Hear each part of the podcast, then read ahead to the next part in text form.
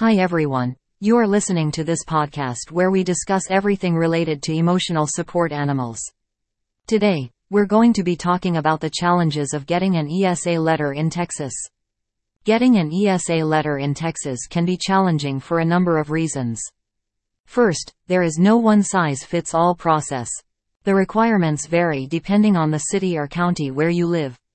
Second, the cost of getting an ESA letter can be prohibitive for some people. Third, there is a stigma associated with mental health conditions, which can make it difficult to talk to a mental health professional about getting an ESA letter.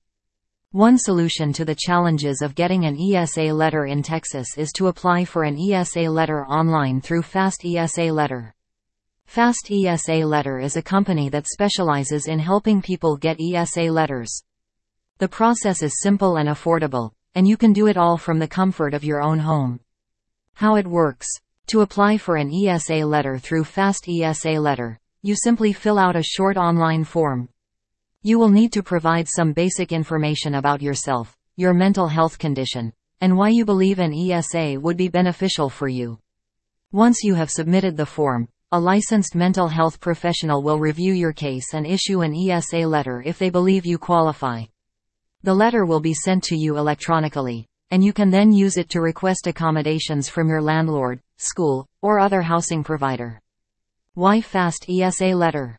There are a number of reasons why Fast ESA Letter is a great option for people who are looking to get an ESA letter in Texas. The process is simple and affordable. You can do it all from the comfort of your own home. You will be working with a licensed mental health professional. You will receive a letter that is legally binding. If you are considering getting an ESA letter in Texas, I encourage you to check out Fast ESA Letter. It is a great option for people who are looking for a simple, affordable, and convenient way to get the help they need. Thanks for listening to this episode.